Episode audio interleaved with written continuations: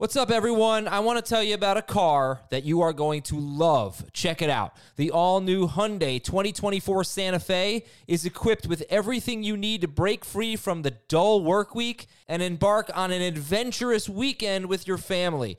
The all-new Hyundai Santa Fe's features like available H-Track all-wheel drive, standard third-row seating, I love that, available dual wireless charging pads ensure that you can take on any adventure. So let's say you're ready to take the family on a camping trip or something like that. The Santa Fe is perfect for you. You've got all-wheel drive. You can load everyone up in the third row. It's time to start being adventurous, and you need the right car, and that's the Hyundai 2024 Santa Fe. Learn more about the all-new Hyundai Santa Fe at HyundaiUSA.com. Call 562-314-4603 for complete details. This is Fantasy Football Today from CBS Sports. What a play! Can you believe this? No, I can't. It's time to dominate your fantasy league. Off to the races, and he stays on his feet. This is going to go the distance. Now here's some combination of Adam, Dave, Jamie, and Heath. All right, everybody. You know those guys that you really regret having on your team? You just wish they were never around. Just saying their name brings back bad memories, makes you feel sick to your stomach. If it were up to you, you would never have to deal with these guys again. Dan Schneier's back. What's going on, Dan? How we doing? What's up, Adam? If there's one request I can ask of you, because... Oh, wow. I didn't, you know, that went right over my head. So you know what, Adam? You can make it up to me. You know how you do that? Oh. You talk to Scott Fish when he's on next week, and you make sure that I'm in your division for the Scott Fish Bowl. He takes requests. Make sure I'm in your division. I need to prove once and for all that I can dismantle you in a fantasy football league. Hold on. Has there ever been two CBS guys in the same? I don't, but he'll do it, but I don't think we've had it, which is why I don't think we've had it either. We might have to make Dan incognito. Right. Start of TimesSquareVideo.com or something like that. We've been in many fantasy leagues together. I think what you're saying is you've never done better than me in a fantasy league. That's not true at all. Oh, at least three last year, but don't worry. Maybe this will be your year. So this is a busts episode. We're talking about some big names actually on the bust list. Tyreek Hill, Cam Akers, a couple of 49ers, Joe Burrow, and we'll see what these guys have to say. And looking forward to it. And a lot of it's based on ADP. It's not based on these guys stink. It's based on their being drafted too high. We've been looking at average draft position on the NFC website since May 1st, which as of yesterday was 75 drafts. So we have a pretty decent sample size there, and it's all post-NFL draft. So time to react to a lot of the news that we've seen. Anyway, let's get your biggest bust. If you're giving me a headliner, Dave, who's the headliner on your bust list?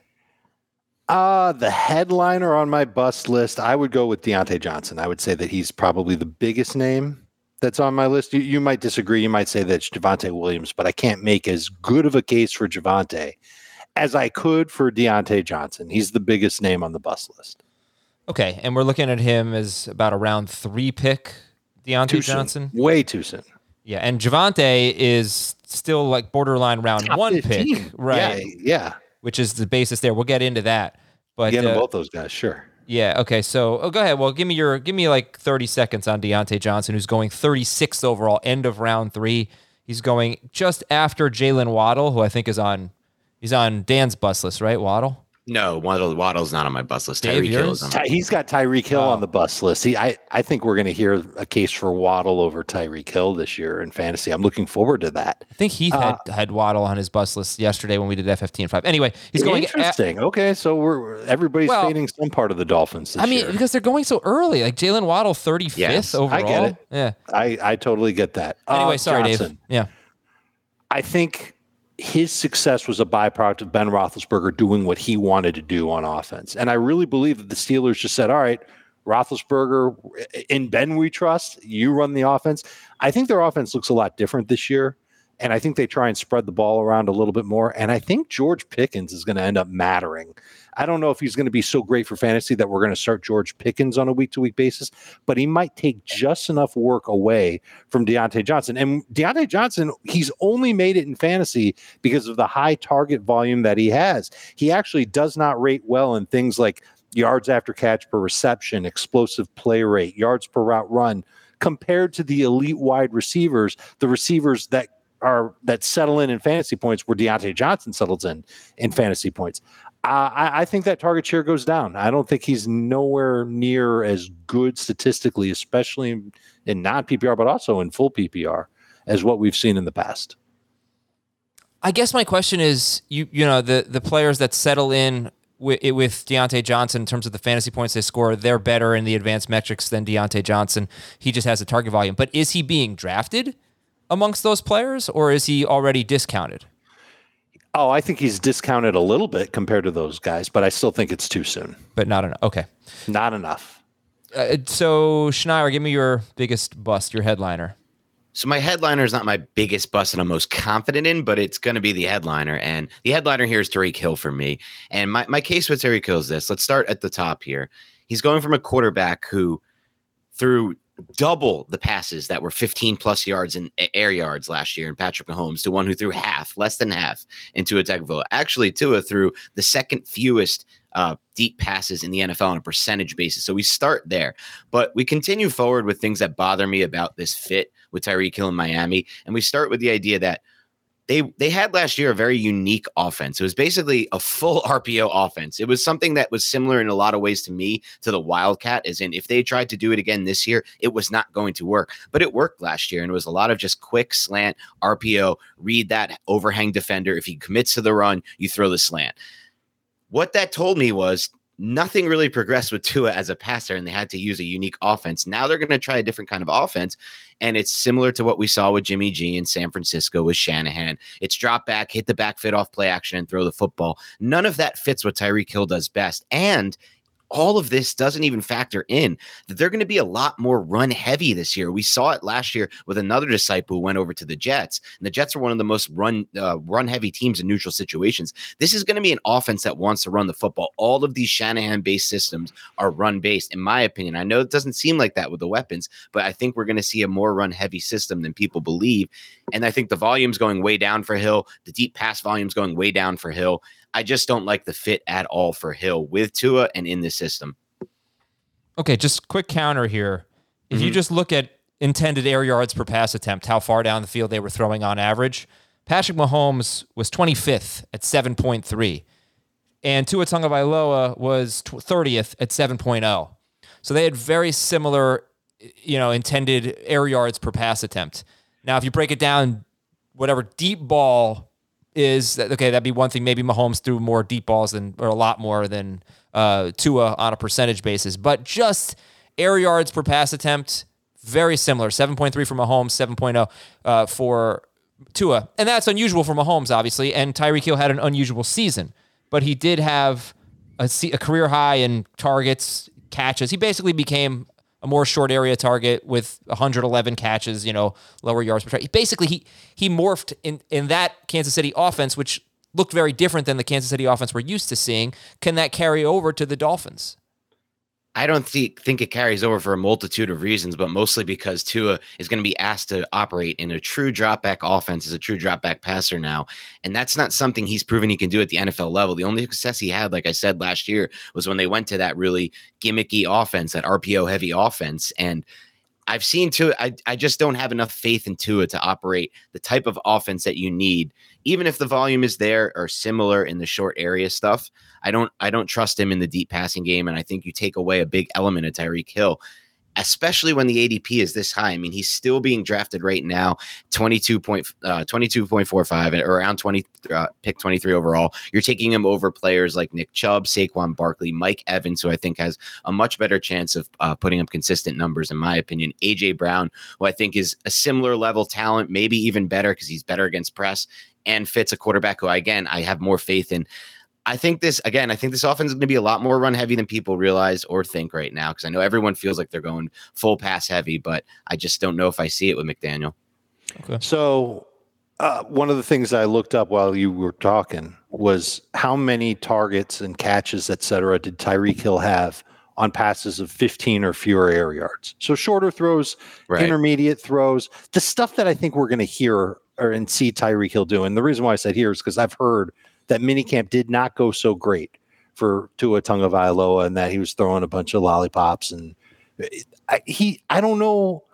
I know he rated very well in terms of adjusted completion rate on deep balls, and he just didn't throw a lot of deep balls last year. And they're hoping that the offensive line is going to be fixed with Armstead there. But I don't see the deep ball being a huge component of what the Dolphins do. They'll take their shots when they can, but I think they're going to be much more interested in designing passing plays of short and intermediate throws. Tyreek had a ton of catches on intermediate stuff, just like you guys talked about. 97 catches, but only for 787 yards. That's really bad. That's a receiving average that 8.1, that rated 159th among wide receivers. With that's all wide receivers, apparently. 7 touchdowns on those throws. The number that really got me, where is it? Yards after catch per reception, 3.74. Explosive play rate, 4.8%. Now, maybe it was just a bad year for Tyreek Hill, but for a guy who's supposed to be impossible to catch, he should be able to get open on, simple post route, get into space and go. And he didn't do that last year in Kansas City. Now he's expected to do that this year in Miami. Makes me a little nervous to trust him, especially at what that ADP says. So when would you trust him? Tyreek Hill, because all this negativity, he was on a per-game basis the 9th best wide receiver in non-PPR and the 6th best wide receiver in full PPR. So when would you trust Tyreek Hill? I think he's close to Mike Evans. In terms of a guy who's going to get plenty of targets and a lot of catches, I think Evans will have more touchdowns. But I guess I'm drafting them around the same space, which would mean that they're closer to like end of round 2, beginning of round 3. Which is exactly where he's going. He's going 23rd. Sure. So so you're not sharing in the bus. I don't know where Dan's drafting him. Yeah, where? But I do know that people are taking him inside of the top 20, and I think that that's a little too soon. Mm-hmm. Dan, what about you? When would you? Because if I get him in the 3rd round, which I don't think is going to happen, but I'd love that. But what about you, Dan? I need him to fall all the way into the Diontae Johnson, Michael Pittman range for me to buy in. Oh. Even then, I'm a little skeptical. Again, I worry about things like you're going from a quarterback who you had a great rapport with, you developed a rapport with over time, to a quarterback you have no rapport with, who, like Dave said, doesn't look great so far in minicamp, has never looked great at the NFL level. In my mind, doesn't really have NFL level arm talent. I just don't trust it. Okay. All right, so Diontae Johnson for Dave, Tyreek Hill for... Dan, those are our headliner busts. Fantasy Football Today is here to help you dominate your fantasy league all season long, and now you can represent your favorite podcast with some merchandise in the CBS Sports store. We've got T-shirts, mugs, sweatpants, laser-engraved pint glasses, hats, water bottles, and more. So you can wear it in front of your buddies and remind them how you beat them in fantasy. It's cool stuff. You can also get 20% off your order when you use this exclusive code for our listeners. It's FantasyFootball20. Use that code during checkout, FantasyFootball20. That's only for our listeners, and you can head over to the CBS Sports Store. If you're wondering how do I get there, I'm putting a link in the episode description, or you can just Google like CBS Sports Store Fantasy Football Today, and it'll take you there. But I'll put a link in the episode description and use the promo code FantasyFootball20 for 20% off. Okay, now you're going to call out a bust on each other's lists. So, Dan, take a look at Dave's bust list that he provided us. Joe Burrow, who's going as QB4 in ADP. Javonte Williams, ADP is 14th. Cam Akers, 29th. Diontae Johnson, Amon-Ra St. Brown, 59th. Brandon Aiyuk, 97th. And George Kittle, 51st overall. That's the bust list from Dave. Burrow, Javonte, Akers, Diontae Johnson, Amon-Ra St. Brown, Aiyuk, and Kittle. You want to call one of those out? Would you like to ask for further explanation or just straight up disagree? Go for it. So, unfortunately, we can't do that for the first 4. I'm in lockstep with Dave on those, but I can call him out on one of these. I'm going to call him out on Amon-Ra St. Brown because, while I don't see a massive ceiling for him, at 59 overall, basically 59 overall by ADP, in that Cooper Kupp light role with Jared Goff, with the second-year rapport going for them. I know they added Jameson Williams, but I do think that he will be more of the security blanket, more of that slot option that Goff has to go to. So, I like him at that spot. So, that's the one I would call out. Oh man, I am happy to let you have him at that spot because there is.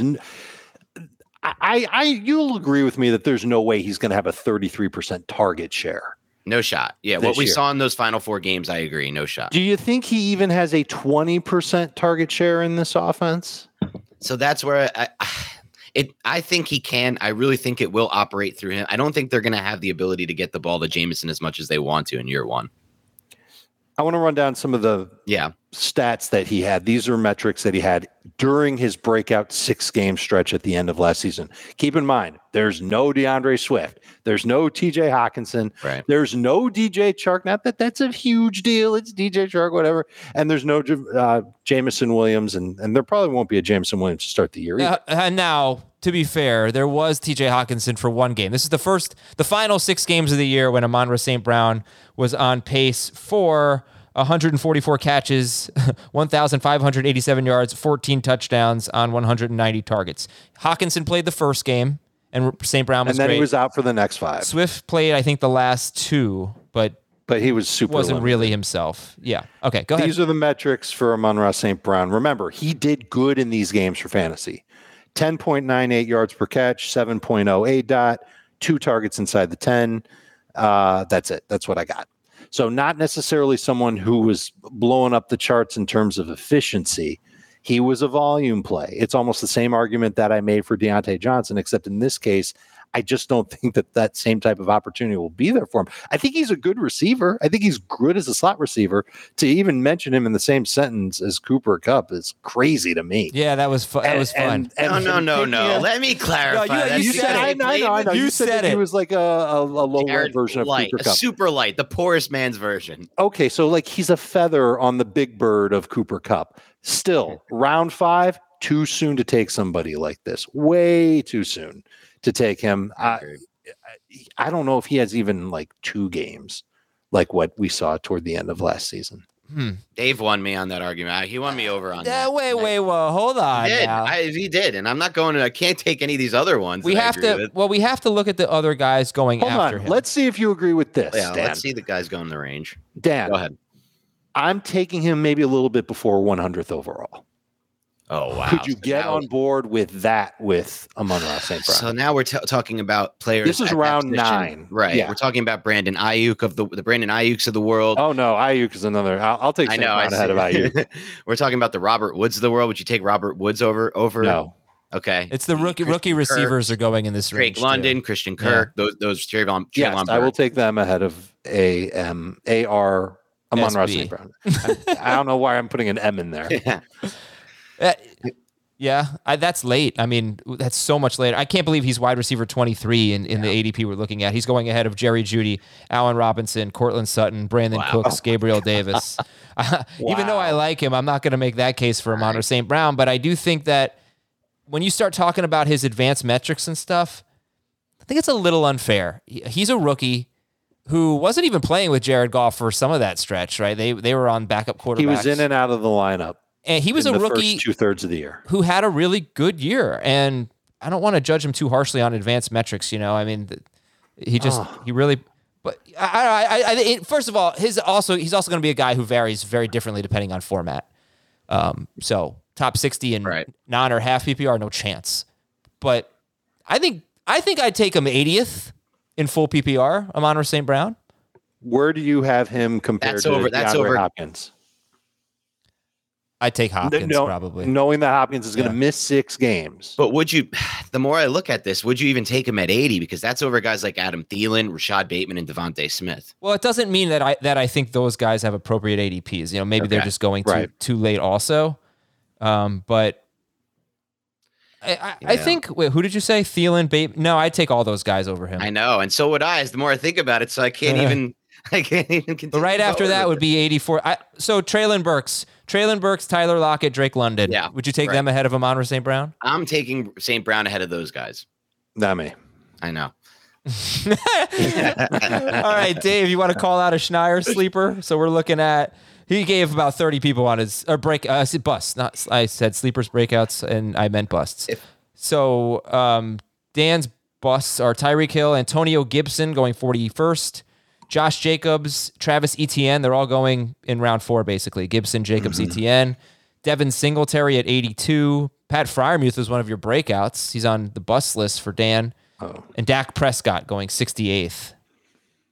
I want to hear about a lot of these guys, Dan. And we will get to Etienne in due time because maybe I need somebody to talk me down off of Travis Etienne, because I have him ranked right around where his ADP is. But I need to hear the case why Devin Singletary is a bad pick at 82nd overall. So happy you gave me this opportunity, because this is going to be my spiciest take of the podcast. I'm not so sure. I'm not sold. I would even draft Devin Singletary. How about that? Let me give my case for why I think. You think you're gonna beat me in the Scott Fish Bowl? You're not even gonna draft Devin Singletary. I'm gonna draft him. Let me give my case for why Devin Singletary is borderline draftable. What is so different about Devin Singletary right now than Zach Moss last year when we were drafting Zach Moss, even a few rounds later than this?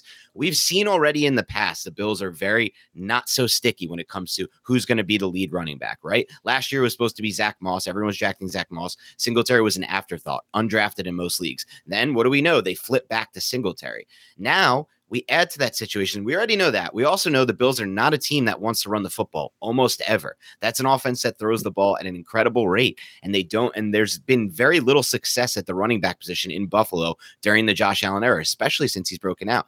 Then you add all that into their pursuit, their heavy pursuit for J.D. McKissic this offseason. It failed. He signed. He went back to Washington, whatever. What do? They draft James Cook. And if you watch James Cook, and I want you to watch him, Adam, because I know you're going to see it within a second. I'm not sure already if you watch him. Yeah, I've seen him. Sure. You watch him, James Cook. You watch him, and within 5 minutes of watching James Cook, you're like, oh, is this Dalvin? Because it's not just his brother. He has the exact same run style as Dalvin. And I don't think he's as big as Dalvin. He's smaller. He's as much smaller back. I'm not comparing the two from an overall standpoint, but they have the exact same similar run style with their ability to see the field, to cut back, the insane level of processing. And he wasn't utilized very much as a runner, but he is a next level receiver. And this was a similar thing to what we saw from Alvin Kamara when he came out of Tennessee. Not used a lot, not a heavy workload. Ends up being a star because of his receiving skills and a little bit of surprising between the tackle stuff that he wasn't given credit for. I think it's a very similar case. So now you have another talented back that I actually think is by far and away the most talented back they have in that backfield in an offense that isn't very friendly to running backs and hasn't been in the Josh Allen era, on a team that could easily switch back to Zach Moss at any time, especially in the red zone. I just don't understand what to like. Singletary to me is just not someone I have any interest in drafting. I know he had the stretch run last year, but that was before James Cook was there. And that was also in a situation where you know that the team has, again, leaned on the pass a lot through the Josh Allen years. Yeah. Any response? That is definitely spicy. And I will admit that there is a part of me that I definitely think that there is some skyrocket upside with James Cook, like Alvin Kamara type upside with him. I don't think it's guaranteed to happen, but it could. He's a really good pass catcher out of the backfield. He's in the right kind of offense for it to happen. And there's no doubt that the Buffalo Bills are a pass-friendly offense. I like the way that Singletary's season ended last year. He had at least 15 touches in 5 of his last 6 games. That includes the playoffs. I believe he scored in every single one of those games as well. Could it be that part of the reason why the Buffalo Bills weren't a run-heavy team was because they didn't have anybody that they could hand off to with a semblance of confidence? And toward the end of last year, they realized that Singletary was that guy, and he did okay with it when he ran the football. It's not like his metrics were off the charts good, but he had a bunch of games where he was averaging over 4 yards per carry, and he was a factor in the pass game as well. I think the season begins with Singletary as the main back, and maybe Singletary and Cook split that passing downs work, because I think when Cook is on the field, that will be a tell for defenses to know, all right, watch this guy, and you can probably bank on a running play. If a running play happens at all, it'll probably be with Josh Allen more than it would be with James Cook. I think they ease Cook in a little bit, and they try and make sure that they see what they have in him. Is he just a passing downs guy, or could he develop into more than that? So I view Singletary as a running back that you can definitely start in fantasy at the beginning of the year. And if James Cook is just a passing downs guy, maybe you can start Singletary all year long. I like the ADP of round 7. I think he's probably even worth it in round 6. Okay. He is coming off a finish. Last 5 games of the year, he was the number 3 running back in fantasy. And even I think the advanced metrics, if you just look at Devin Singletary on paper and you never watched a game, you'd think he's a pretty good running back. His yards per carry is good. His advanced metrics are pretty good. His PFF, you know, PFF has this elusiveness rating. He's the king of that. Was that not the case going into last year with Zach Moss? Because I remember hearing a very similar argument for Zach Moss last year. Moss only had 1 year under his belt at that point. Devin Singletary has 3. And Moss was so beat up coming out of Utah. And he started to get beat up coming into the. I mean, I think we talked about this, Dan. Like, it's not something that surprised us at all that Zach Moss fell out of favor there. And now I don't know how soon they're going to let him back on the field. I don't even know if he makes the roster. I want to add that I personally don't think Devin Singletary is one of the best running backs in football. I'm just saying on paper, if you never watched football and you just looked at some metrics, you might think that he's one of them. I don't know. Maybe he is, but I never really. I don't think anybody. He's a good yards creator, and a different offense, and maybe with a bulkier offensive line, you might look at him differently, Adam. Yeah, man. I would like Singletary if he's in a different. This is not a take on his skill and his talent level. I think he's actually a really good between the tackles runner, and he creates in space and he creates after contact. Man, does he ever? Yeah. It's an offensive issue for me. I don't see the path toward him paying back this ADP on an offense. Such a nothing ADP.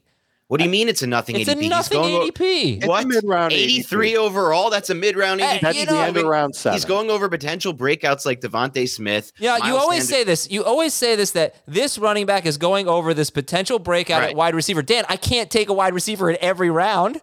I can't do that. At some point, I got to get a running back. Adam. And if I can get the primary running back, you know, running downs guy for the possibly best offense in football, and if they are going to have running back rushing touchdowns, he's going to have the bulk of them at the end of the 7th round, I am fine with that. That is not a big investment at all. I mean, if we were talking about a crappy offense, then maybe. There's a lot of ifs there, because while the offense is good, it has never proven to be good for running backs, and it's not a run-heavy offense at all, especially in the red zone. And then you also factor in Josh Allen's red zone rushing ability. So really, what do we have here? A guy who can maybe rack up 75 yards a game if they're playing with a big lead and they're running the football. It seems a lot like the Clyde Edwards-Helaire case, and I used to be a Clyde Edwards fan.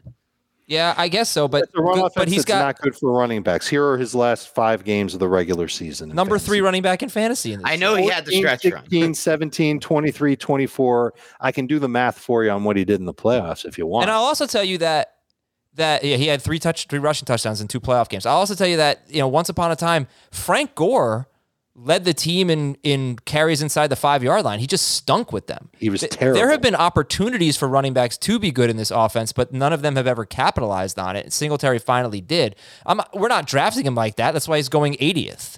But that was also before the offense evolved. Right now, what are we seeing from this offense? What does the James Cook addition mean to you? To me, it means they're moving even further in the pass direction. They're looking for somebody who can be the outlet for Josh Allen when his other weapons aren't open downfield. And now that's what it is. No, I don't know. Necessarily going in a different direction, but they wanted somebody to make plays. But does that say they're going to go more run heavy as an offense? Or does that tell you that? No, but they were going 80th much of the end of last year, and Singletary still did fine with them. Yeah.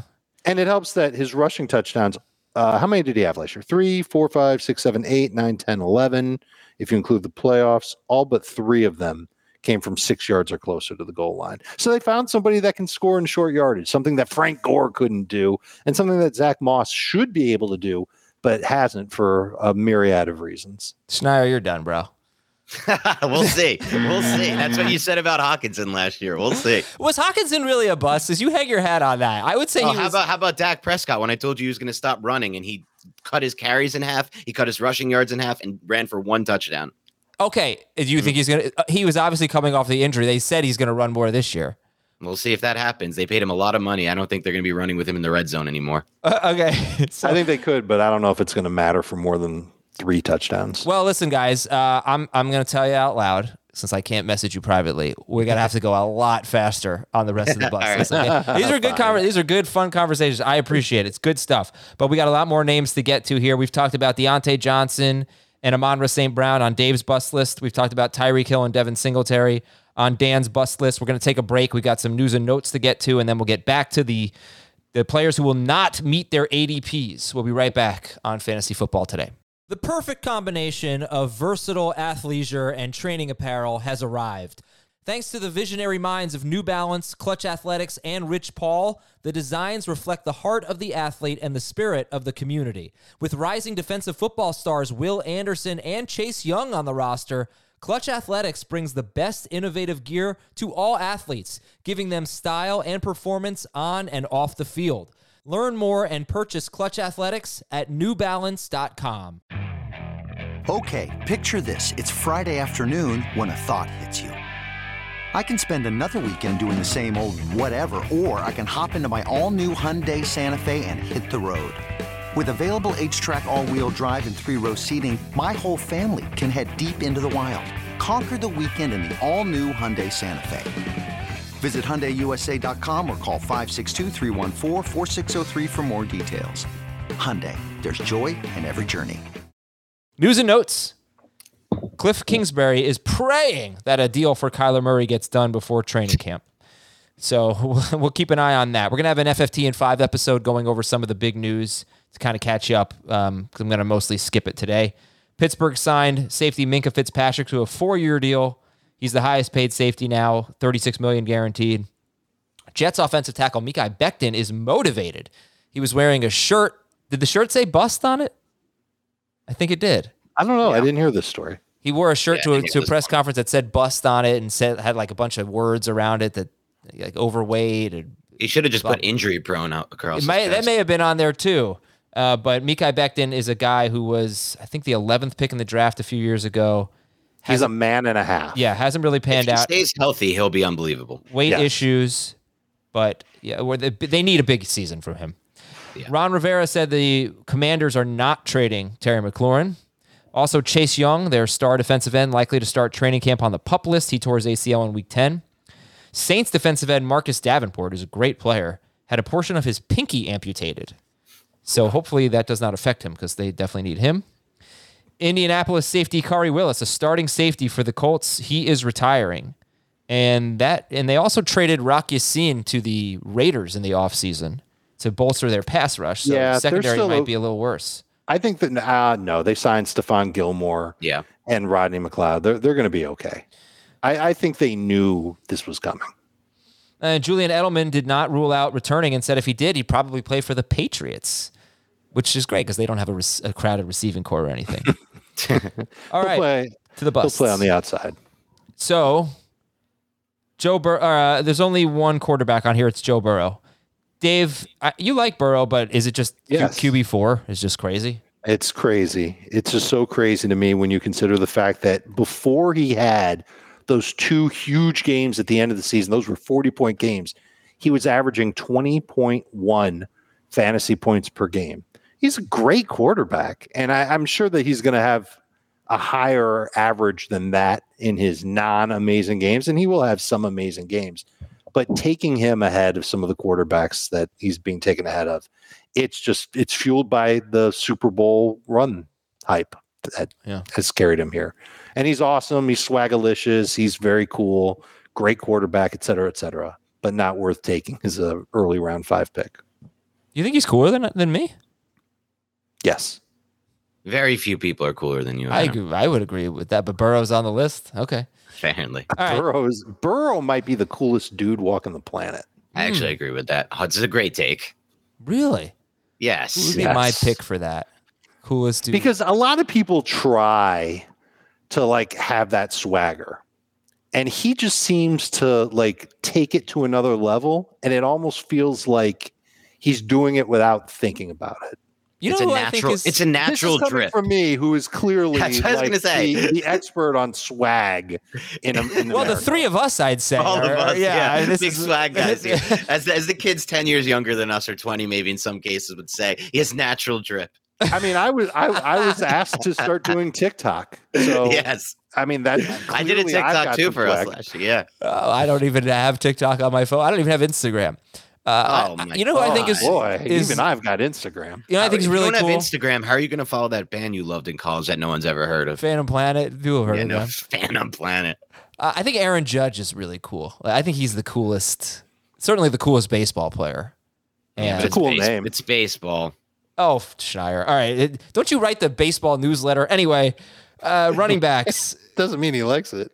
All right, we got to talk about Javonte Williams and Cam Akers on the bust list for Dave, and then we'll talk about a trio of round four picks, Josh Jacobs, Travis Etienne, and Antonio Gibson on Dan's list. The dead zone, also known as the Azer zone. Yeah, the people who complain about the dead zone must think that you just don't need to start any running backs, and you could just take wide receiver. You play in one of those leagues where it's just all flexes. Nah, not necessarily. Or you just scoop up Cordarrelle Patterson types early, and you're fine. Early? Yeah, early in the waiver wire process. Oh, early in the season. Okay. Yeah. So you got to draft them before they even hit waivers. Well, yeah, then you're really a step ahead. That's what we try to do around here. Yes, sure. Exactly. But those are tougher to do, but I feel like there's a lot more options now at the running back position than there ever were based on that reception. You just based on getting that to the reception threshold. All right, Dave, Javonte Williams at 14 overall. Where's the right spot for him? I think it's got to be closer to the end of round two. So maybe 10 spots later than where he's going. And look, I get it. It's almost the same argument for Burrow, where I love the talent. I think he's great. It's just this is where he veers from Burrow. It's opportunity. And I think Melvin Gordon is still going to get a good opportunity. Heath talked yesterday about how it's eventually going to be Javonte as the lead back there, but it could be on a 60-40 basis. Well, running backs that you're taking with a top 13 overall pick shouldn't be in a 60-40 situation. They should be getting a lot more work than that. And it's still going to be an offense that I think is going to lean toward Russell Wilson. And they're going to put the ball in the air more than Russ did in the past. So I'm a little bit worried about just a crunch of opportunity for Javonte Williams to take him at this point. But 10 spots later, I can't really fight you on it. I did make a change in my rankings where in full PPR, I put Saquon Barkley ahead of Javonte Williams. I went there. I've done it. I'm starting to get a little more comfortable and confident in Saquon being back to his old self this year. And I'm still worried about Javonte sharing with Melvin Gordon. You know what bugs me about this Broncos backfield split, whether it's 60-40, 70-30, whatever it is? We have no idea who the passing downs guy is going to be, and we have no idea who the goal line guy is going to be. Right. And they're probably going to split that. So that's just going to be annoying. They split those roles last year, too. Yeah. Right. So it'll take a coaching philosophy change for that to actually be defined this year. All right. Cam Akers going 29th overall. I moved him down even more this morning, just thinking about it and going back and looking at his numbers previously. And I know that we all want to have that lead back in LA, but he looked terrible in the playoffs. I need to see it. I've said it now like 8 times this offseason. Here's the ninth. I need to see him look better than he did when he was playing in 2020, because when he played in 2020, he really wasn't that great. He didn't even have that opportunity to be the dominant Rams running back then, only a couple of games north of 15 PPR fantasy points as a rookie. I know that we're excited about the Rams offense. I just think they're going to keep throwing it because they're not going to have a running back that they're comfortable handing off to. And I'd be surprised if Akers was that guy because he's just not as explosive as other running backs that they've had in the past. He's going way too soon. Okay. And I've got him end of round 5. I'm not getting him. Don't want him. I do really want the lead running back for the Rams. The question is he going? I don't know if that's going to exist. So Darrell Henderson last year, before he got hurt, he was great. Let me see. He was great, but I just want to see if I can get his touches because I am looking at the wrong document right now. So that is not going to help me. I'll look for it while you keep going. Yeah, I think he was something like a top 15 running back, maybe somewhere around 13. Sorry. Okay. Yeah. So he had. Adam brings the podcast to a halt while he looks for some stats that he's gonna change. Okay. Here we go. First 10 games. Shh. He was the number 14 running back per game, and he was on pace for 241 carries and 46 catches. So 14.2 carries per game, and a little more than 2 catches per game. Like 2.5 catches per game. So is that realistic for Akers? Sony Michel averaged only 6 carries per game when Henderson was healthy at the beginning for the first 10 games of the season. Have the Rams learned to use multiple running backs? Just what do you think? I mean, let's not get philosophical. Do you think 14 carries and 2.5 catches is realistic? I even think that realistic? The pick of Kyron Williams points to that because he is specifically a passing downs running back. So you don't think Akers is going to have 16 to 17 touches per game? No. Okay. Okay. And even if he did, based on what we saw in the playoffs, that might get you 40 yards. Well, yeah, but come on. I mean, why don't we use the full season of 2020 where he was obviously a lot better. He was also returning from an Achilles injury and really that. Exactly. All right, so Dan, how about the three that you have in round four? Antonio Gibson, Josh Jacobs, Travis Etienne, all on your bust list. Yeah, so let me start with Etienne because I think though he's last right now in ADP at 45.13, he's a super riser. If you just read any Twitter, read any articles, anything, you see all the hype building already around Etienne. Yep. That ADP is going to skyrocket. But for me with Etienne, he was not a player I love coming out of college as a prospect. I want to start by saying that he's a smaller running back prospect. I don't see him ever as a full carry load type of running back, no matter what team he's on. So that already gives me a halt because as that ADP rises, I want somebody who's going to be a workhorse type back. Then you add in the fact of Doug Peterson's now coaching with the Jaguars. What do we remember from Doug Peterson's days with the Eagles? A lot of different running backs playing a lot of different roles. We all were like, oh, what would happen here? Is Miles Sanders going to take over? No, there was different running backs coming in, different third down type of backs. And even in the red zone, there were smaller backs that he would use. So now you add back James Robinson, who's already running and already looks like he's recovering way ahead of schedule. I read from, I think it was Jaguars GM who said they think he's going to be ready for training camp. It's not a guarantee, but even if you're on that kind of timeline, that's a good thing. So you got Robinson in the mix. I actually really like who they added as well.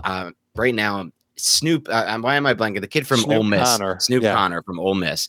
I really like him. If it wasn't for some off-field stuff, I think he would have been drafted higher. He's a very talented back, so I think he'll even work into the mix. And they have Agnew coming back, who has a little bit of talent as well. So I just feel like this is a team that is going to use multiple backs. We have a team that has a really bad offensive line that didn't improve their offensive line at all this offseason. Oh no, they got Brandon Scherff. They did get Brandon Scherff. I'm sorry. They didn't improve at the spots they needed to improve, which were the tackle spots. This was my opinion, at least. Okay. I thought they should have drafted Evan Neal or potentially one of the other tackles there early. So they did get Scherff, you're right. But outside of Scherff, and that was really a replacement for Norwell. It'll be an upgrade for sure, but I don't know if it's going to revamp that line. And it's also an offense that we know, at least in the Doug Peterson days, was super pass heavy. In my mind, he's a pass heavy. They're going to be a pass heavy offense, especially with the weapons they added on the outside at receiver. And I know that you could scoff at them. None of them are big names, but it's a lot of volume there at receiver. There's a lot of different players in the mix there. So I just don't really fully see the upside for him as a non-workhorse. Offensive line that's still not quite there, a coach who's used multiple backs a lot in the past, and an offense that I think is going to be pass heavy from a volume standpoint. How do you compare Etienne's talent to James Cook's talent? That's a great question. I think I would actually say that I would prefer James Cook to Etienne for a lot of reasons. I think he's a better route runner for sure. I think he can line up in multiple ways.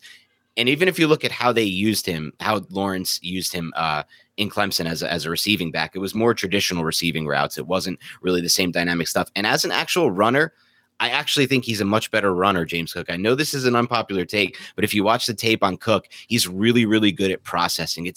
Why is Dalvin Cook one of the best pure runners in the NFL? Because he can set up his blocks and he can read the cutback lanes perfectly, and he gets right into those lanes. I saw a lot of that with James Cook. They didn't use him a lot like that, Georgia. I don't really know why, personally. I guess it's the size issue, which you'll have to bulk up the NFL level. But as far as natural runner, I did not ever feel like Etienne was a really good processing running back. I just thought he was a really good speed guy. I wonder if the reason why they didn't use Cook more like that at Georgia is because they had other running backs that they could use like that at Georgia, including Zamir White. Right. Who we'll probably talk about when we get to Josh Jacobs. I love the potential of Etienne in a pass-catching role.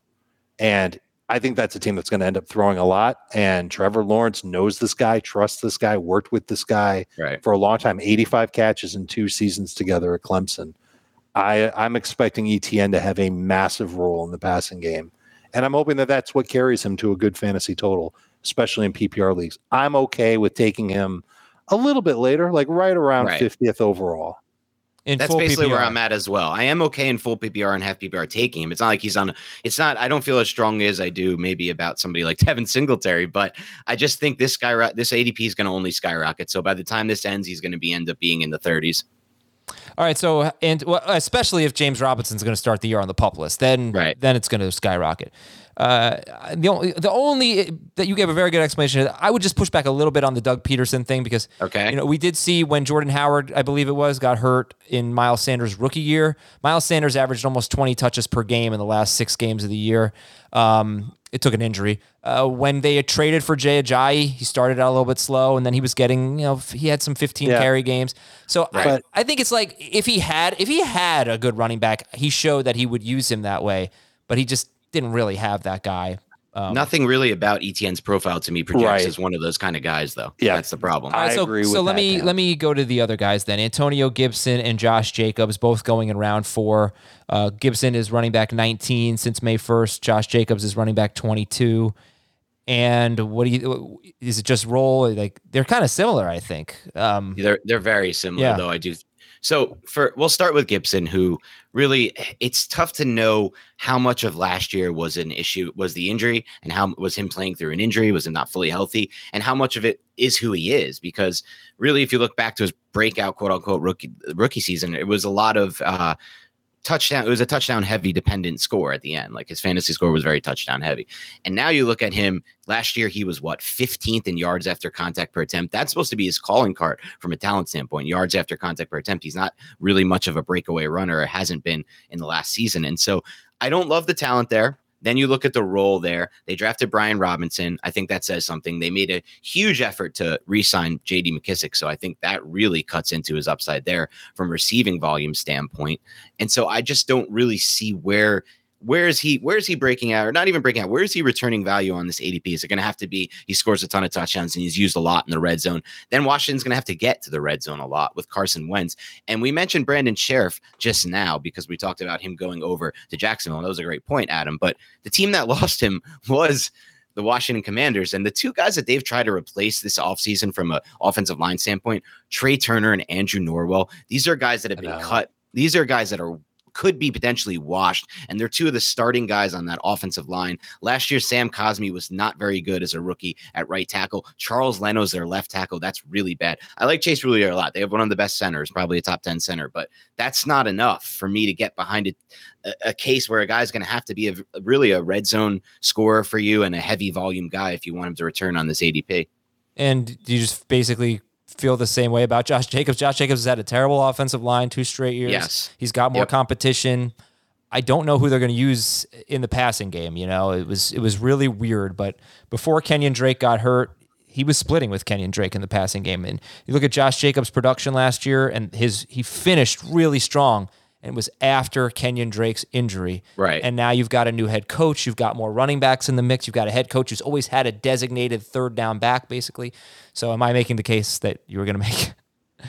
Mostly, but it's even worse for me with Josh Jacobs because you have a coach who we know for sure that they're going to use a lot of different running backs. We also know for sure that they're not like leaning on one in the red zone. The Patriots were really finicky when it came to who was getting those red zone touches. And it's really not, Kenyon Drake will be back. They added Zamir White, who I loved. If it wasn't for the ACL tears, he would have been a second round, third round draft pick from a talent standpoint. They also added Brandon Bolden, who we know will somehow factor in and steal stuff, and Amir Abdullah, who actually looked really good in a receiving role for the Panthers last year. Small volume, small sample size, I get it. But as far as what Josh McDaniels probably saw from Abdullah there, as far as route running goes, I feel like he's going to find a role for him too. So to me, you're, like you said, bad offensive line, potential not be used on passing downs, potential not even be used always in the red zone.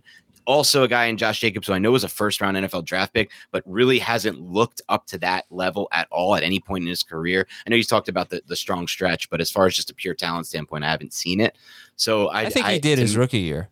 He's never been a top 12 running back on PPR points per game. Right. Okay, but where he has been 15th, 13th, and 14th. So, he's been very close. And that's the thing. It's like you call stats. You called him a bust last year, and you made a good case. And you also pointed out that he's usually better in wins than losses, and that was a concern for you last year. Well, they're going to be better this year, I think. They're in a tough division, but they look good.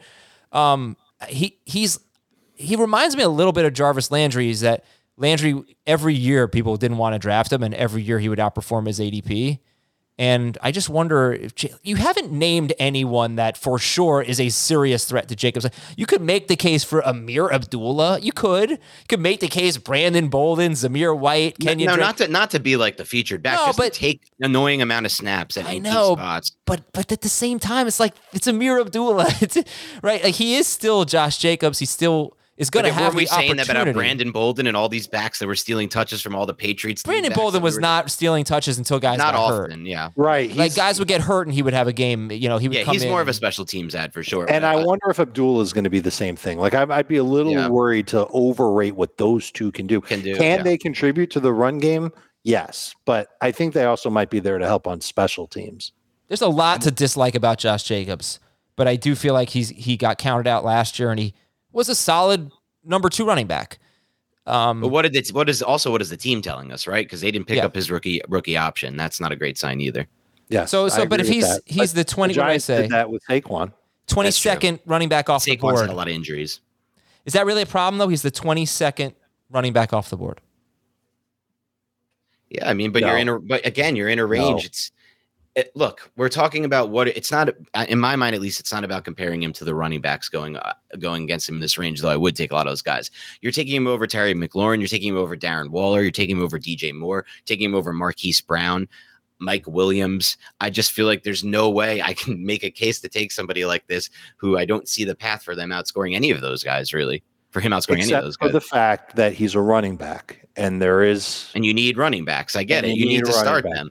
It's a lot different if you're starting two wide receivers, one running back, and 2 or 3 flexes. Man, his value gets pushed down in something like that. But that's not the case here. And pretty much every league, everybody starts 2 running backs. No, people might turn their nose up at Josh Jacobs as a guy who's got potential to be a top 10 running back.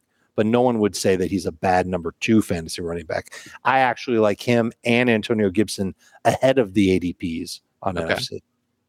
But he does have the potential to be a bad number 2 running back. If he catches 20 passes and splits carries, he's going to have... He has to be their red zone back to return value.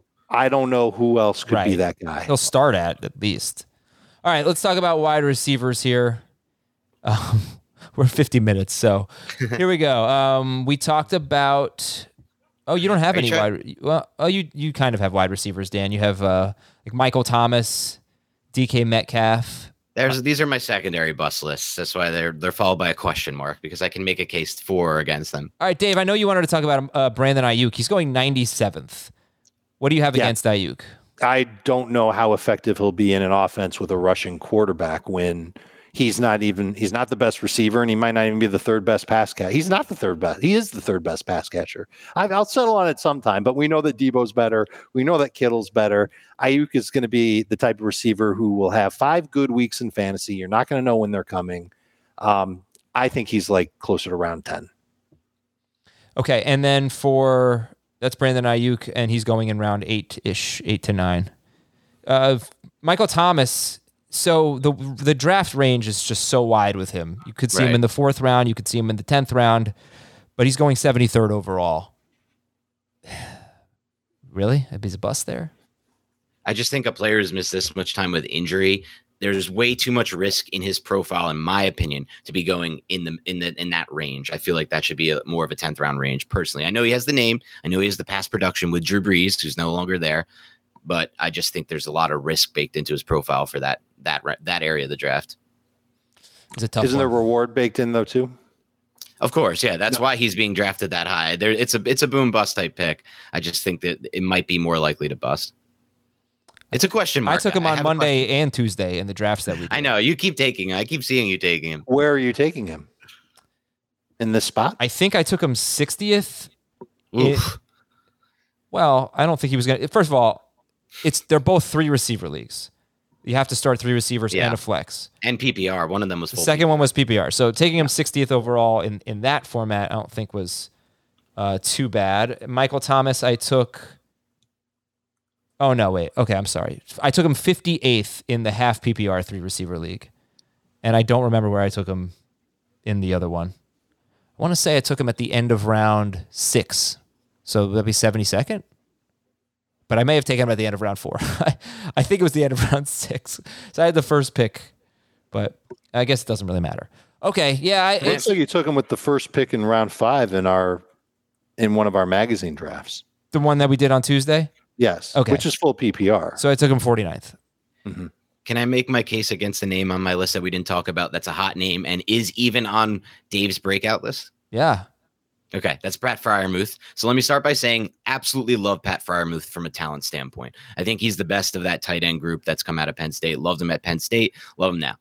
My case against Freiermuth right now, who's going 60 picks ahead of Gerald Everett, who I would take right now over Pat Freiermuth. If I had to take, they were both on the board, I would take Everett over Freiermuth, is entirely situation-based. My favorite bet of the year is Steelers under 7.5 games. I think you all should join me on that. I think this offense is going to be an absolute disaster. It doesn't matter who's starting, Mitch Trubisky or Kenny Pickett. Kenny Pickett is not ready to play at the NFL level. They have not done nearly enough to upgrade that offensive line for starters. So you could be looking at an offense that is just completely dysfunctional from a passing game standpoint. Going up against Baltimore Ravens defense twice a year, going up against the Bengals improved defense twice a year, going against that really improved Browns defense. They actually have, according to Sharp Football Analysis, which I think does a really good schedule analysis because they base it on Vegas win projected totals instead of last year's win losses, which to me is a much better indicator. The Steelers have the sixth hardest schedule going into this season. So you factor all that in. And then even through all of that, it's not like there's some easy path to volume like we have with Cole Kmet, who I'm not a huge fan of, but I like more because of the volume upside. We have Chase Claypool in that offense. We have Diontae Johnson. We have George Pickens, who Dave talked about earlier, who I love. I thought it was maybe the best receiver coming out of this draft. I think there's a case to be made that he has a non-zero chance to be the best receiver in that draft class overall. Sounds a bit crazy, but when you watch him, you see it. So there's a ton of options, and even Najee Harris, who factors into the passing game. So I don't see the volume there, and I don't see the and you also had Ben Roethlisberger leaving that offense, who loved his tight end. So to me, I just can't see the case for him. Oh, I look at him as a touchdowner. Mm-hmm. Touchdown heavy tight end. And I think that's what he was last year. He was big time in the red zone. And that's what helped carry him to double digit PPR points per game from week 8 on. And I think he can be a little more explosive than what he showed last year. I think Roethlisberger held him back a little bit. Okay. I especially am looking forward to Freiermuth when Pickett starts, because I think Pickett will take some more chances that Trubisky won't. Right. But I think both of those guys will lean on the tight end as an easier target for them to hit over the middle than not. So I'm okay with him going right around 10th tight end off the board. It's not somebody that I'm super excited about, but I think he can do better than what he did last year. Is that also not, though, historically speaking, a range of the draft where you really don't find too many tight end breakouts, and it's almost like you kind of are better off just right? What range of the draft? Really in that 10th tight end off the board range, that 10th through 14th tight end off the board range. How many breakouts do we ever find there? I don't have it by ADP and where they. I don't have it by where they rank among tight ends, but in the last 5 years, 50%. Okay, here you go. In the last 4 seasons, 50% of them were round 12 or later. So no, actually not round 10. None of them have been in round 10. Oh, yeah, it's usually the later guys, right? It's the guys that in many cases in some shower leagues are even on your waiver wire, and then you scoop them up when you see the volume start to increase, or you see them break out with some. So it's just not a range I look for my tight end, and I just don't see the path for him being one of these breakouts. All right, guys, let's finish with a turbo round of emails. fantasyfootball@cbsi.com. fantasyfootball@cbsi.com. That's the letter I. This email is from Bradley. Adam, you are 100% correct about the next Monday controversy. If next Monday meant the upcoming Monday, then what is the point of including the next? All it does is convolute the request. That being said, the three of us actually were the three who interpreted it as the following Monday. That being said, I'm having a hard time understanding why Javonte Williams has been exalted as a top 10 dynasty pick. Meanwhile, Etienne is a 5th rounder. I would love some discussion on what Williams has done to deserve to be elevated so highly while averaging about 12 points per game last year, and when not even a year ago, Etienne was squarely ahead. Well, I don't know that Etienne was squarely ahead, but and I also don't know the reference of Etienne being a 5th rounder in dynasty, but should they be that far apart? Etienne was drafted ahead of him in the NFL draft, so Bradley's got a point, and he's also right about the Monday thing. But anyway, go ahead. Well, I mean, Dave really broke it down, I thought, earlier with Javonte. You know where I stand on Etienne as a prospect, so I can see the gap because I think there's workhorse upside with Javonte, and I just don't see that upside with Etienne. Okay, I agree, and I probably had it the other way last year. Probably had Etienne coming into the season or training camp anyway, before Etienne got hurt. But probably had Etienne ahead of Javonte. To be fair, though, Dave, your scouting report on Javonte was one of the more glowing ones I've read about any of the backs you've done. Any of the players. It was my favorite one you've done, and I felt like that was the one that turned me on to him. Then I started watching him a lot more. So you were pretty high on Javonte as well from a talent standpoint. All right, yeah. I want to see more. Hey, Dave. Yeah, exactly. But this is Dynasty. Next one from Trevor. Dear Omar, Ben, Marty, and Jacob. I'm terrible at these always. Come on. Omar Navarro. Oh, no. Yeah. Wait, Omar? Go ahead. Oh, Omar, no. Ben, Marty, and Jacob. No, there's no Marty. This is the stupid Ozark. Stupid. Omar Navarro. Yeah, I thought the ending was unbelievably dumb. You're the worst. Really? That car crash that ended up meaning nothing. I seriously might as well mute your mic. I might watch that show someday. Okay, I shouldn't do that. You're right. That was really poor form what you just did. I don't want to be a spoiler guy. I just feel like that. At what point do you stop? This has been a long discussion with me and my group of friends. When is a spoiler not a spoiler? Like, can I talk about Star Wars ending? You have to give. Is there a year? Is there a range? Is there a cutoff? Yeah, like a year or two. But you there is. You got to give a heads up. You got to give it. I'm about to spoil this. So like stuff. Sopranos, you can. Okay, that's fair. You know, always give a warning. Okay. Yeah. All right. This email's from Trevor. Trevor just finished listening to the Sleepers episode. He heard we mentioned Garrett Wilson and Jahan Dotson. What about Jalen Tolbert? Why is he not getting any sleeper love? He warrants it. He should get some sleeper love, particularly as a wideout who you might be able to draft way late, round 11 plus, and be helpful for your fantasy team until Gallup comes back. And maybe there's a crack of a chance for him to be helpful even after Gallup comes back. Maybe Gallup doesn't ever return to form, something like that. I would consider him a disposable fantasy pick, someone that you're going to take and probably put on your bench week one. And if he blows up in week one, then you'll start him week two, week three, until you realize that he can't do it again. He's a good talent, but man, is he blocked for a long time of eventually breaking out and being like the number one or number two receiver in Dallas. It's a crowded path to get there. AJ in the chat says, from a person who has 3 episodes left in Ozark, y'all are dirty, just dirty. Spoiler alert, you guys. Now listen, hold on. I deserve the blame. No one's dirty but me. It really was not a spoiler. What he said, that wasn't a spoiler. Nothing. Changes nothing. I agree, that changes nothing. Yeah. So he's dumb for saying it, but it was still bad. Yeah. Dumb is not the word I would use. But go on. Alex from Chicago, dear Brian, Mike, Dick, and Lance. Those are Bears linebackers. Bang. Keeper question. You can't get a Bears one by Dave. What are you, crazy? Go ahead. Travis Etienne in the 6th or Jalen Waddle in the 7th? PPR league. Waddle. Okay. From Gabe in the state named for the Great River. Yeah. Oh, the Rio Grande. Sleepy Hollow, New York. Is that going to be New Mexico or Texas? I should probably know where the Rio Grande is, right? The state isn't named for the Great River. Oh, that's true. So what state is named for the Great River? I'm Googling right now. While he's Googling, Grand doesn't even mean great. It means big. So this is what happens when I try to think on the air. You know. While he's Googling this, let me just say this. Let me say this. State's name. For what? S's. Mississippi? No. That's it. That's named for a great... Oh, Mississippi River. Google says. Yeah, Mississippi River would be the... Great River, right? Let me say one thing, Adam, real quick. I've made back-to-back road trips up north these past 2 weekends, and as I came back, I saw signs for Sleepy Hollow. I debated driving through and adding to my trip just to see if there were actual farms next to your house. I've still remained skeptical. There are not farms next to my house. There is a very famous farm called Stone Barn. We keep hearing about it. It is a place where you can eat dinner. It is one of those places where it's something like $250 to $300 per person before drinks. And you get, all your courses or whatever, but you don't. I will never go there. Yeah, I remain skeptical.